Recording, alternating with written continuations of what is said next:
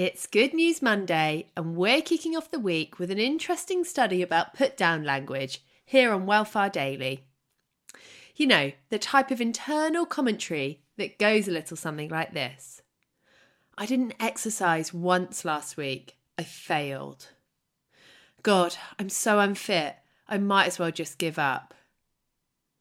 I didn't hit that 5K time. What's the point? We're talking about this type of chatter that just rolls off the tongue of our inner critic far too easily. The good news is, researchers at Staffordshire University have shone a light on the impact of these negative dialogues, and we're about to run through it here on Wildfire Daily with me, Amy Lane. So back to the news. What's it all about? Well, in the study that I mentioned, more than 400 athletes across a variety of sports, ages and levels of experience, sports psychology experts from Staffordshire University and Manchester Metropolitan University looked at athletes' beliefs, how they view stress, their levels of self-confidence, and put all this data together to work out what might predict psychological well-being. According to the study leaders, this research is breaking new ground, as it's the first known study that has examined irrational beliefs, self-confidence, and the psychological well-being of athletes all together. So that's what happened, but what did they find out? Well, in a release, Dr. Martin Turner from Manchester Metropolitan University said, "In our recent study, self-deprecation beliefs were found to be the main predictor of low self-confidence.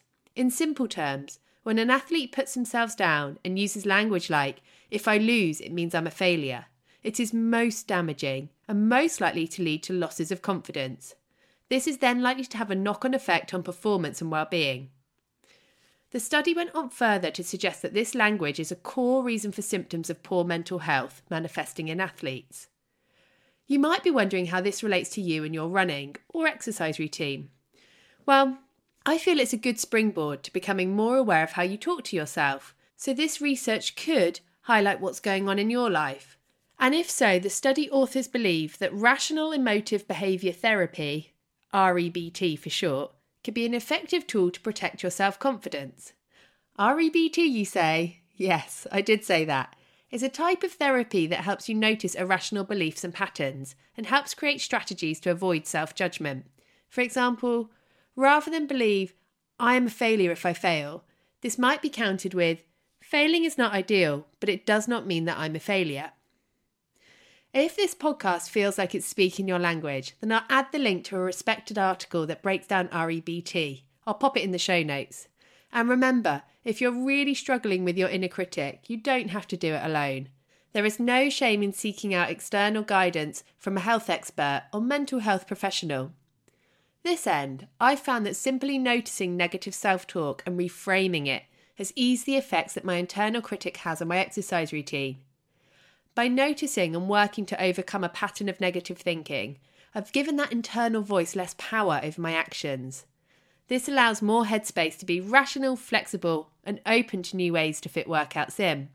For example, if before my critic would say, "If I can't run 5K, then my fitness still sucks," then now I hear, "I might not be able to reach the distance or pace of a few years ago, but every run is helping me get there." I hope that you found today's Welfare Daily helpful. If so, why not move your finger over to the subscribe button and help support the show? In return, I promise you a daily show of tips, coaching and support to help you reach your fitness goals this summer. I'm Amy Lane, and you've been listening to Welfare Daily.